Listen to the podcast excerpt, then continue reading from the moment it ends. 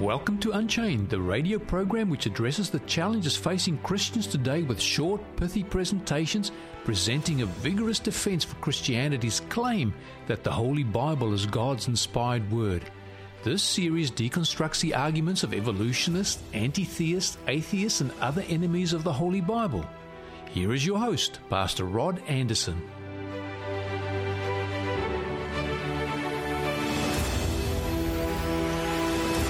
I'm Rod Anderson.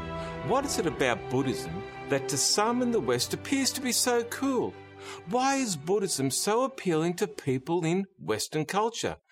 And then there are the celebrity endorsements for Buddhism that first began with the Beatles, and then others mimicked them, like today, Orlando Bloom, Richard Gere, and Tina Turner and others claim it as their current faith or philosophy of life. But what is it about this philosophy of rebirth, iconography, of smiling Buddhas, of temples, of orange clad monks, of temples and chants, which has seen it accepted by so many persons in Western culture? To understand Buddhism's appeal, let's quickly overview the main tenets of Buddhism, which include the Four Noble Truths and the Noble Eightfold Path. The Four Noble Truths are the Noble Truth of Suffering, the noble truth of the origin of suffering, the noble truth of cessation of suffering, and the noble truth of the way leading to the cessation of suffering. Buddhism begins with the reality of suffering and reveals the cause of suffering, which all stems from our ego. And as our ego strives to win and strives for pleasure, strives for comfort, strives to be accepted, accepted, etc. Buddhism teaches that suffering can end for you now when you transcend your ego. And then there is the Eightfold Path, the Noble Eightfold Path, with emphasis on right view, right intention, right speech, right action, right livelihood, right effort, right concentration, and right mindfulness. In Buddhism, you develop and study the sutras, or the sutras, they are the teachings.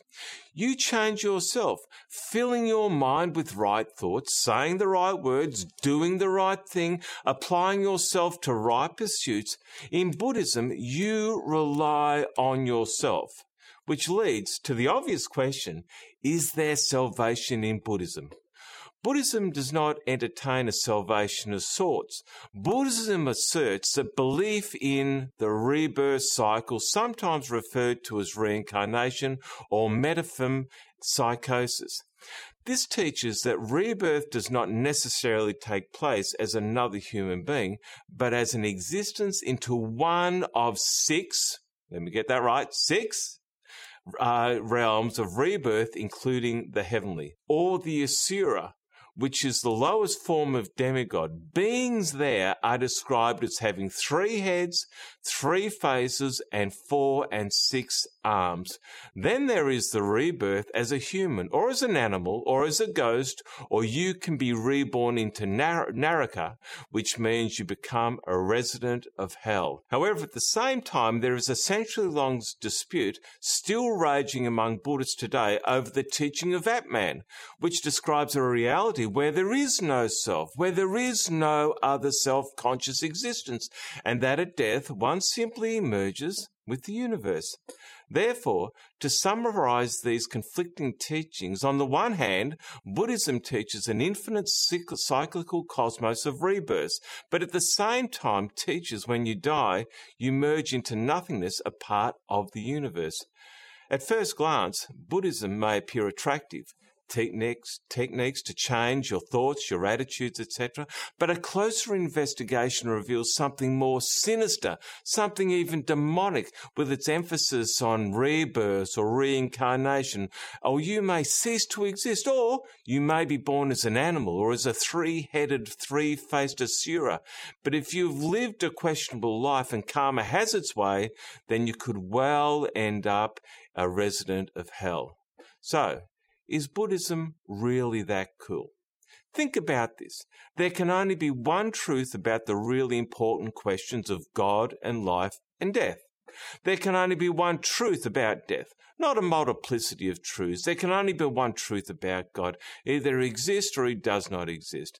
There can only be one truth about our existence. Either we have this one life and that is all, or we are part of an endless cycle of reincarnations. There cannot be multiple truths on the subject of God, life, and death. Furthermore, did you realize that all of the very best elements found in Buddhism about living in this world are also found in Christianity?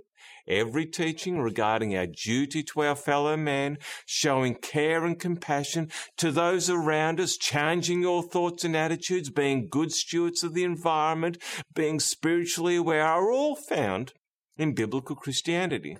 So I ask you again, is Buddhism really that cool? Did you also know that all the very best elements of the afterlife found in Christianity are missing in Buddhism? Did you also realize that mercy is missing at death in Buddhism? But it's there in Christianity. Did you realize the hellfire fate in the Buddhist teaching of Naraka, where a rebirth finds a person spending eternity in the abode of hell, is not found in the Bible? That pagan teaching of hell is not taught in God's word at all. On top of those things, Buddhism teaches that if there is any future happy life, then you have to earn it yourself. There is no help for you. The Bible does not teach anything of the sort, but rather emphasizes the meritorious work of Jesus Christ for all mankind. That as we cooperate with the Holy Spirit, not only are we changed in this life and can have joyful, fruitful, happy lives, but God makes possible what otherwise would be impossible for us, the gift of eternal life. Personally, I don't believe you have to dig too far into the teachings of Buddhism to unearth its shallowness and unsatisfactory explanation for life's purpose, the life to come, and the existence of God.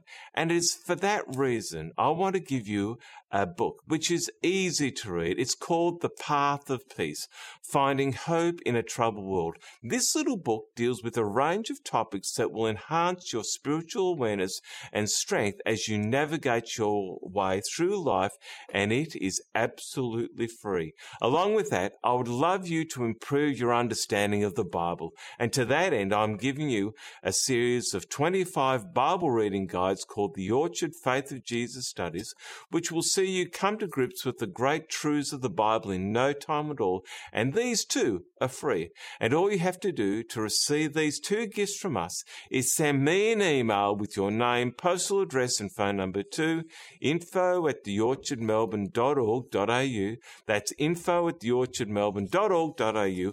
Or go to our website, theorchardmelbourne.org.au au and go to the tab marked Contact Us, follow the prompts, identify the book offered, and we will mail the study guides to you along with the book wherever you are. Well, that's it for now.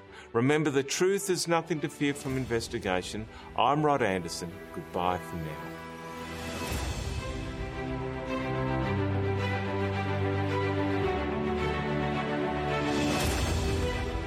You have been listening to Unchained we look forward to your company here next time on 3ABN Australia Radio as we continue this series with Pastor Rod Anderson.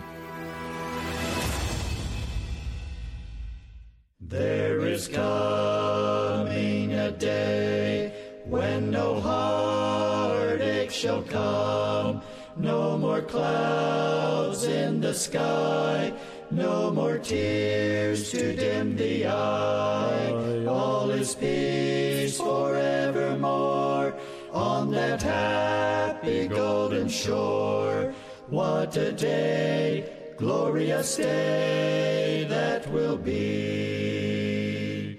What a day that will be when my Jesus I shall see and I look upon his face, the one who saved me by his grace.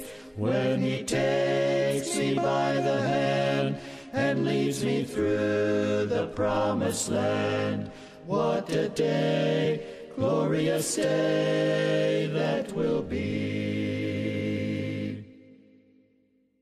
There'll be no sorrow there no more burdens to bear. No more sickness, no pain, no more parting over there. And forever I will be with the one who died for me. What a day, glorious day that will be. What a day that will be when my Jesus I shall see.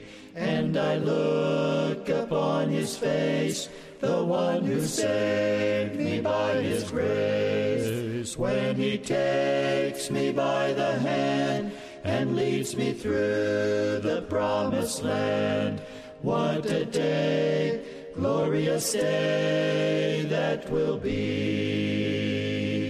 What a day, glorious day that will be. That beautiful classic was brought to us by the Sharon Bethel Quartet. What a day that will be! Coming up next, we have Selah with Wonderful, Merciful Saviour.